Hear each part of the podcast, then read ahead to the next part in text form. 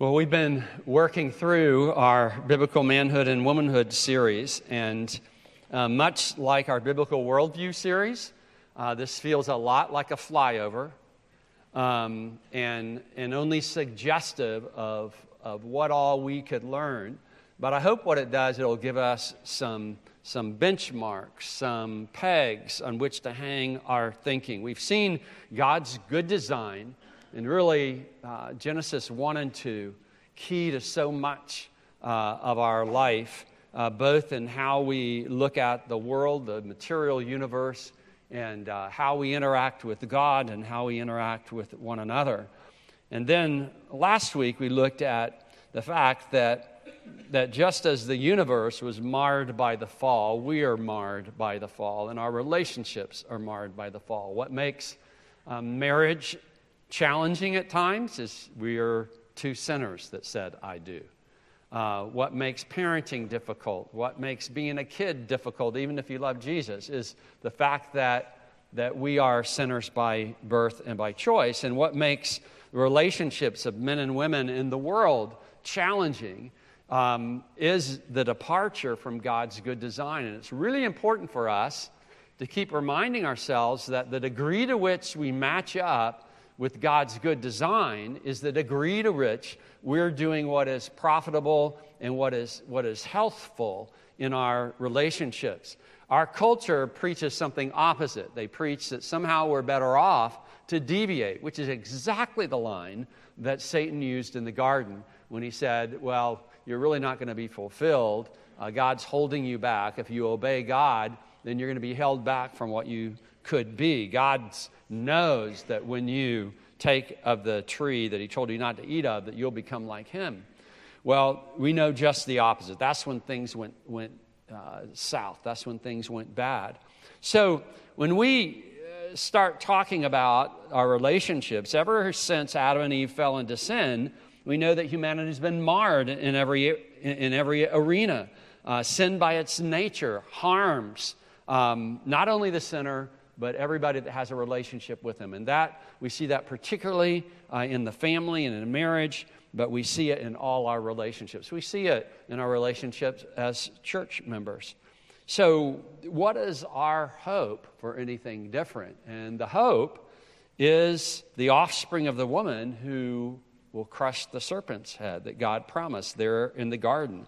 And as the Old Testament unfolds, it, it keeps talking about this one who's coming um, the Messiah, the Savior King, anointed by God Himself, who would ransom all the families of the earth and, and would, in, in whom all the families of the earth would be blessed. So people everywhere who are rescued by Him are going to find happiness in Him.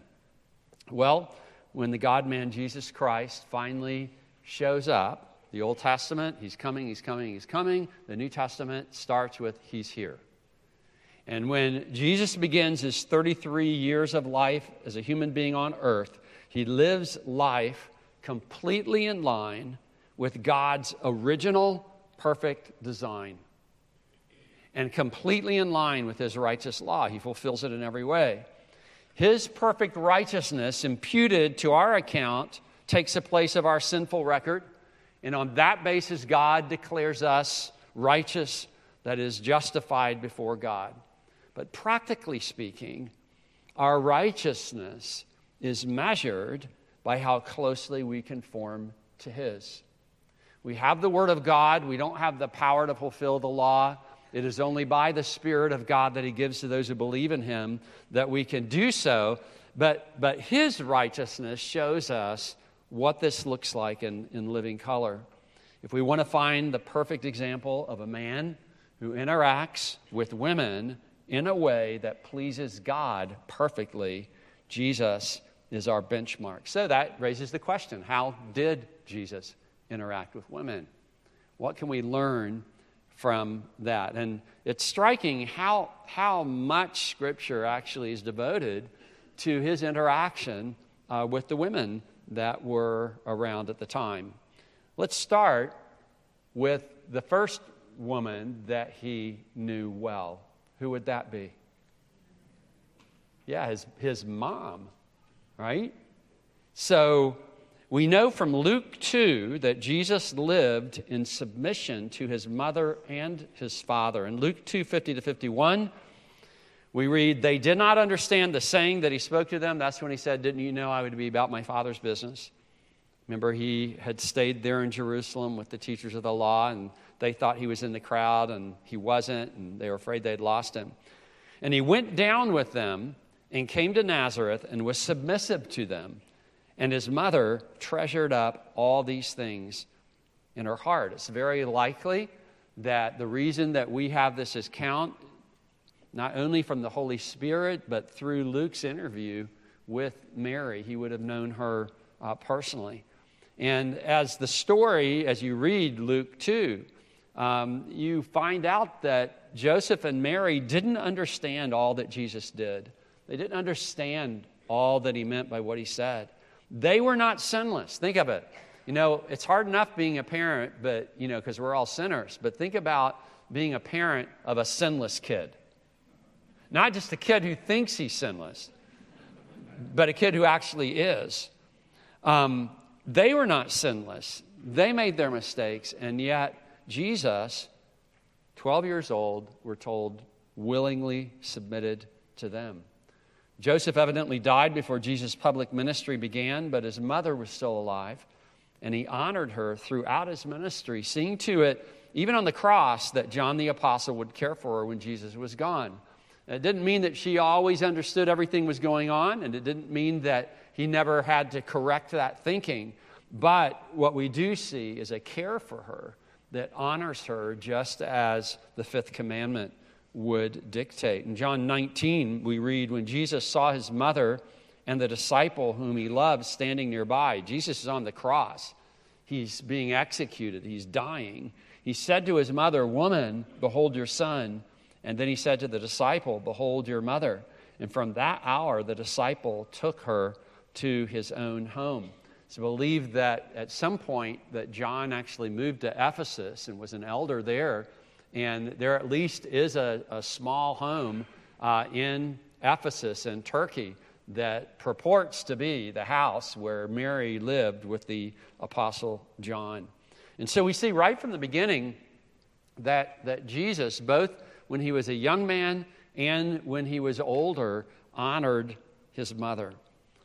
You who are hoping for a godly spouse, when you meet someone you think may fit the bill, observe how the young man treats his mother. Observe how the young woman treats her dad. And that's about as good a measure, a practical measure, as anything about how he or she will treat you when you're living together as a married couple. If he's rude and resistant to his mom, one word for you run. If she badmouths her dad, run.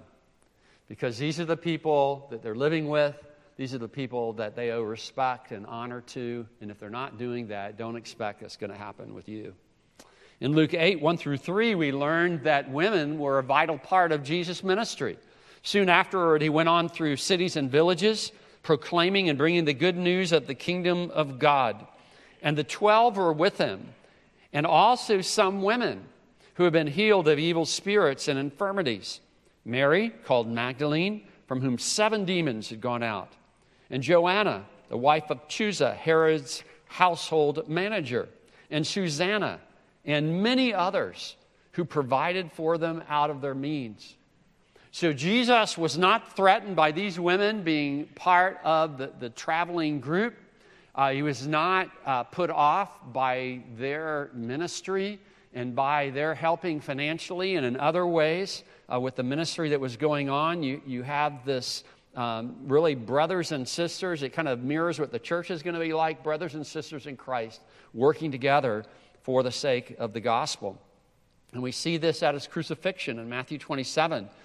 There are also many women there looking on from a distance, and, and several of the gospels mention this, who had followed Jesus from Galilee ministering to him among whom were Mary Magdalene and Mary, the mother of James and Joseph, and the mother of the sons of, of Zebedee.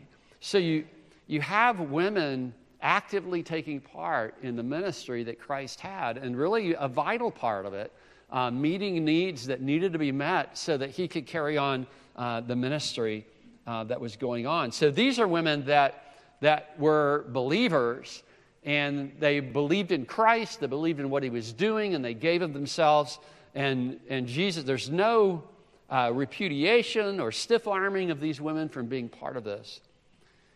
What perhaps is one of the more insightful things that we see in Jesus' ministry to women is how he treated women in general, women who weren't yet believers and or women who have just become believers as they expressed uh, interacted with him and expressed love to him so in john 4 we have the this really striking account of the woman at the well.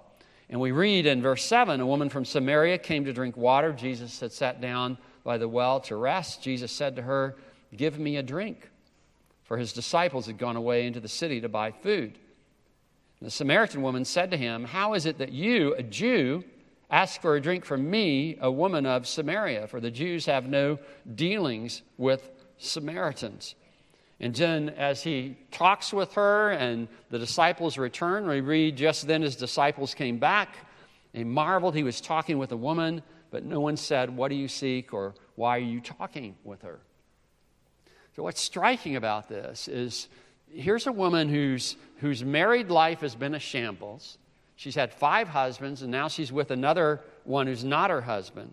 She's drawing water in, the middle of the day, evidently to avoid other townspeople who would look down on her. But Jesus initiates conversation with her. He, he asks her to give him to drink. One of the best ways to reach out for a person is not just to serve them, but ask them to serve you. It, it shows there, there's something about um, being allowed to do something for someone that, that where someone has a need, he's a person that's greater than you having a need and letting you serve it, that elevates your standing. He asked her to give him to drink, which when he did so, he's crossing the cultural barriers um, of gender, because men and women didn't do this in this time. He's crossing the barrier of race. She was a Samaritan, and, it, and in particular, uh, you'll note that this is what she brought out. Jews had nothing to do with Samaritans, and it was vice versa. And, and he crosses the boundary of reputation. There's no indication that he's worried that somehow his reputation is going to be ruined. By the way, he practiced this with men as well. You remember this, right? With Levi, with Matthew. He, he went to eat with sinners. He was criticized for it, and, and yet he's okay with that because he has come to serve them. She proves in the conversation with her to have more insight into the Messiah and spiritual things than many of our contemporaries, including men in the religious profession. She's one of the early ones to acknowledge that Jesus is the Christ. John 4 25 to 26, the woman said to him, I know that Messiah is coming, he who is called Christ. So she's got a, she has an expectation of the coming Messiah. Unlike most of the religious leaders that, that we met, they were looking just politically. She's looking at a spiritual question. When he comes, he will tell us all things. And Jesus said to her, I who speak to you am he. Now, if you read through the Gospels, his being that direct doesn't happen that often. And look, look whom he chose to tell that to. She immediately goes off and starts telling everybody else that she's met the Messiah. Or she puts it like, could this possibly be the Messiah? He told me everything I ever did. Because she knows her reputation with the townspeople is not great. But, but she shows tremendous insight. And here, the, whole encounter works the way it does, in part because of the way Jesus treated her a woman that was looked down on, a woman that was of a different race that where people did not interact, and, and a woman at a time when men and women kept things very separate. By the way, she's not worried that Jesus is hitting on her. And, and we're going to see this consistently when Jesus interacts with women. They're not worried that he's coming on to them, that he's trying to seduce them. He had that kind of purity of life, that kind of straightforwardness of character. They're not worried about that. And we find that he interacts with them in, in settings that are, are public, where you know it's not like he's throwing away reputation or whatever, but he's, but he's clearly publicly crossing the lines that had been put in place in that particular culture. And in so doing, he actually raises the estimate of who women are. We see this in his relationship with Mary and Martha, sisters of Lazarus. Remember in Luke 10 38 to 42? how Mary sits at Jesus' feet listening to his teaching. Martha was distracted with much serving, and, and Jesus ends up commending Mary's choice.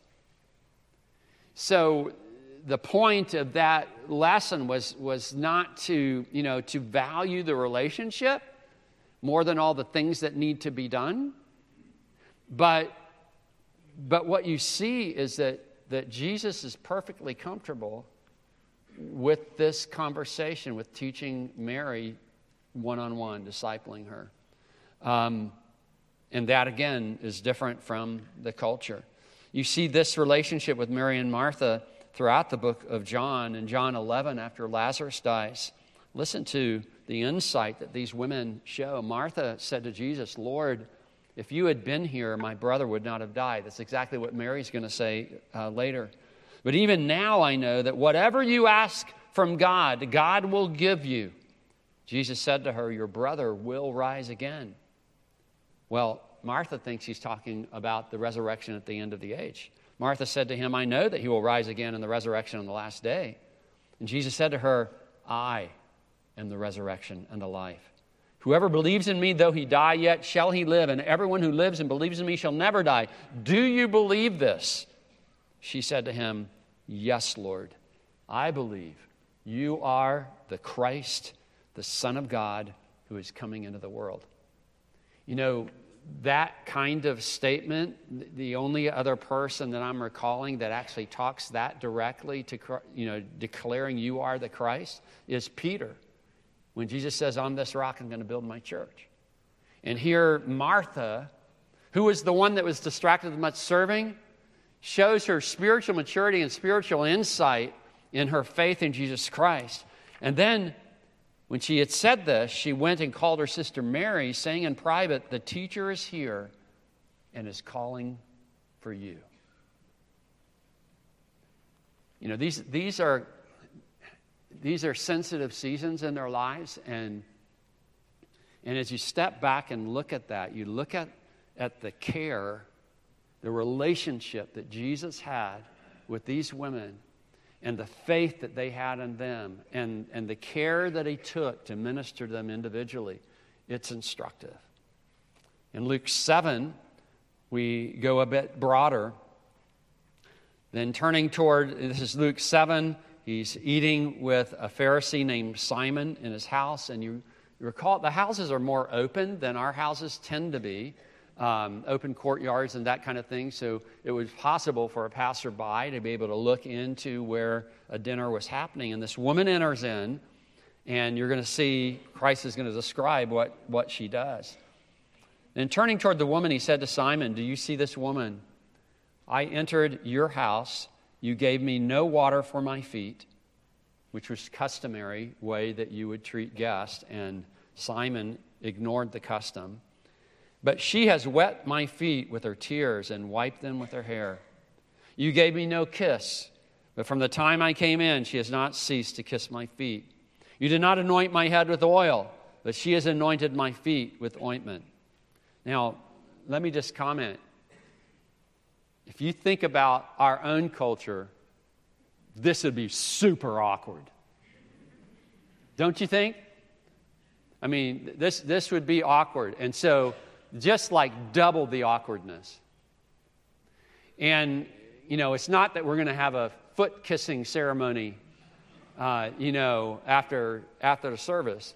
Um, the point is this that Jesus, Jesus knew why she was doing what she was doing. And Jesus, Jesus, you know, the, the others around the table show disgust at this woman. Jesus does not. He actually commends her. He says, Therefore I tell you, because of this action of love, her sins, which are many, are forgiven, for she loved much. That he who is forgiven little loves little. He's, already, he's given a parable earlier. Then those who were at the table with him began to say among themselves, Who is this who even forgives sins? And he said to the woman, Your faith has saved you. Go in peace. Her faith was in Jesus. Her faith is in Jesus that his forgiveness would cleanse her from her sins, and she was known as being a sinner in the community. Okay? And, and that was why, why her love for Jesus was expressed in such a profuse way. And Jesus knew that. I mean, Jesus knew how to treat people, even when they did awkward things. Jesus knew how to treat people in a way that showed respect and honor and that looked into who they actually were. He was not threatened. He wasn't put off by her sincere expression of love and faith. Then there's the woman who anointed Jesus' head with an alabaster flask of ointment of pure nard near his crucifixion time. His commendation was in the face of those who criticized her for being wasteful. He says in Mark 14, She has done a beautiful thing to me. She has anointed my body beforehand for burial. And truly I say to you, wherever the gospel is proclaimed in the whole world, what she has done will be told in memory of her. And you find in John 12 that Mary of Bethany anoints Jesus' feet and wipes them with her hair, similar time period with the same kind of meaning. You have this expression of love for Jesus that he commends. What about the apostles? Well, you see reflected in the apostles' treatment of women and working with them the influence of Jesus. Frequently, Paul lists women among his co laborers in the gospel.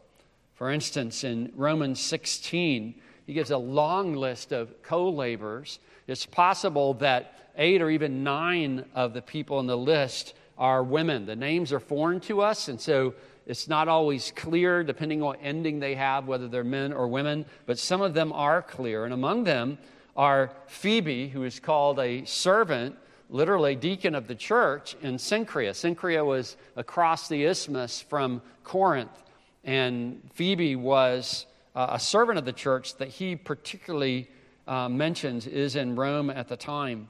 He calls Priscilla and her husband Aquila my fellow workers in Christ Jesus who risked their necks for my life. We often see them showing up in the account of Paul's missionary journeys. They were the ones who together went to Apollos, the, the eloquent preacher, um, to, to explain to him what Christ had done beyond what John the Baptist had predicted in his ministry. Apollos knew about John. He didn't know about the fulfillment. There were some things that needed to be. So they went together and explained that to him. Other women that Paul mentions among the many individuals he greets at the end of the letter of the Romans are the mother of Rufus. And then he mentions a lady named um, Mary who has worked hard for you, along with the sister of Nereus. Um, so women are mixed in among uh, the many others that are listed as co workers. In Philippi, that church begins with the conversion of Lydia, a businesswoman from Thyatira, a seller of purple, uh, likely the first convert, the best as we know, in Philippi. You remember that Paul ended up, uh, this, is, this is breaking into Europe. Uh, Paul ended up in Philippi after the vision of the night that said, you know, come over into Macedonia, northern Greece, to help us. There was a man motioning him and the comment is made that a man was motioning him, and when he got there, it was a woman that he was sent to. Uh, Lydia comes to know the Lord. She and her companions had come to the riverside to pray. There wasn't even a synagogue yet. And that's where Paul and Silas met her and shared the gospel, and the Lord opened her heart, and she believed. The second likely convert was a demon possessed slave girl that was used by her masters for fortune telling. And Paul cast the demon out, ending the slave owner's hope of gain from her. We're not told explicitly that she became part of the church. The implication is that she did. What does eventuate, though, is that because her being rescued from the demon meant that the slave owners no longer could make money off of her, the slave owners then accused Paul and Silas falsely and, and had them beaten and jailed, where ironically, the third charter member of the church was converted, the Philippian jailer, along with his household. When Paul writes to the believers in Philippi, he entreats Euodia and Syntyche uh, to agree in the Lord. And evidently, they were having some tiff between them. And yes, I ask you also, true companion, help these women, and look how he describes them, who have labored side by side with me in the gospel, together with Clement and the rest of my fellow workers, whose names are in the book of life. Think, think about if we were to if we were to view if, if men and women were to view each other as co-laborers in the gospel laboring side by side our names their names of these brothers and sisters in christ their names written in the book of life what would that dictate in terms of how we treated them, the honor with which we treated them? In fact, Peter's going to take that right into the marriage relationship when he calls for husbands to treat their wives, to live with them in an understanding way. Uh, he says that your prayers are hindered when you don't do this. And they are heirs together with you of the grace of life. And so, you know, once again, you know, if, you're, if we're having trouble with our relationship, particularly, you know, men with women, it's good for us to remember that these are children of the King. These are people ransomed with the blood of Christ. And they're not only made in the image of God, but they're redeemed by the blood of Christ. And for that reason, we're going to treat them with honor and respect. In his letter to the church in Philippi, Paul will speak of their partnership in the gospel from the first day until now. And he declares that he holds them in his heart, for they are partakers with me of grace. And then in Philippians 1 8, he says, God is my witness, how I yearn for you all with the affection of Christ Jesus. You know, one of the things that we've, we've seen about the Apostle Paul is his deep affection for those that co labored with him, both men and women. They were in it together. In Colossians 4, among the active church members, Paul greets, he mentions Nympha and the church in her house. Uh, she used uh, her house to make it a, a place for the church to meet. This is what typically would happen in towns, and thankfully, the uh, architecture of that day with the, the open courtyards and the rooms that went around lent itself well. Those that were more wealthy, who had more space, could have the church in their house, and it's likely that Nympha was one of those people. Now, what emerges from these passages is how much the apostles valued women believers who labored alongside them in the gospel. They do not erase gender roles, as our next study will show. And by the way, they don't do that because that would be to the harm of both men and of women. But they demonstrate the importance of women for the advance of the gospel of Christ and the health of his church. You know, coming from our perspective, that maybe doesn't seem that strange. But their view of women mirrored not their culture, but that of Christ Jesus, their Lord. It was actually a break from the low view of women that dominated the ancient world among Jews and Gentiles. And so, in treating women the way that they did, in line with the way Christ did, they elevated the status of women to where it actually belongs in keeping with humans being created in God's image, both male and female. And so I want to encourage us in our, our current times, there's really a, a resetting of the facts of the case where, where what's presented is that somehow it's the Bible and it's the church uh, or those that believe in God that are bringing women down. Tell that to all the dead women who were killed before they were even born. The reality is that, that when we treat people in line with what God created us to be, we are elevating them. We are treating them in the way that, that actually does them good. A lot of the stuff that's going on today is experimentation for the sake of uh, human appetite and human sin. And, and the reality is, is that over time, we're going to see that it does huge damage. And what we want to do is to live in a way where we're, we're living together in a way that reflects God's original design and that shows great respect and honor and love, um, men to women, that's in purity, uh, but that's, that's affectionate and that honors and reflects the kind of view that Christ has. So I hope you'll do a little meditation and thinking about how Jesus treated women, how the apostles treated women, and, and let that be the way you think about it. Rather than let, letting the culture dictate it uh, or trying to react against culture, a lot of times the debate you hear in the um, you know, in the general talk, it, it's, it's pitting one culture against another instead of going back to the actual measurement of what is right and what is wrong and what is actually beneficial. We're, we're not, we're not going to have debates about Victorian culture versus our own culture versus, you know, whatever culture. What we want to do is go back to the standard measurement and example of the scriptures as displayed by Christ and his apostles. Let's pray. Father, thank you for your word. I know that what we've covered is, um, in some ways, kind of obvious, but seems to get lost in, in the arguments and in the war uh, that seems to be going on in our culture. I pray that we might display the kind of love and affection, um, the kind of honor and respect uh, toward one another that reflects what you've taught us about who we are and how we're to function. I pray that as men and women uh, bound together in the body of Christ, each with, with function to fulfill according to giftings you've given, that, that we might do that well to your glory that we might display that, that really the new community, a restored relationship that we lost in the garden, and uh, one that, that anticipates the perfect relationship that we will have in the new heaven and new earth where righteousness dwells. For it's in Christ's name.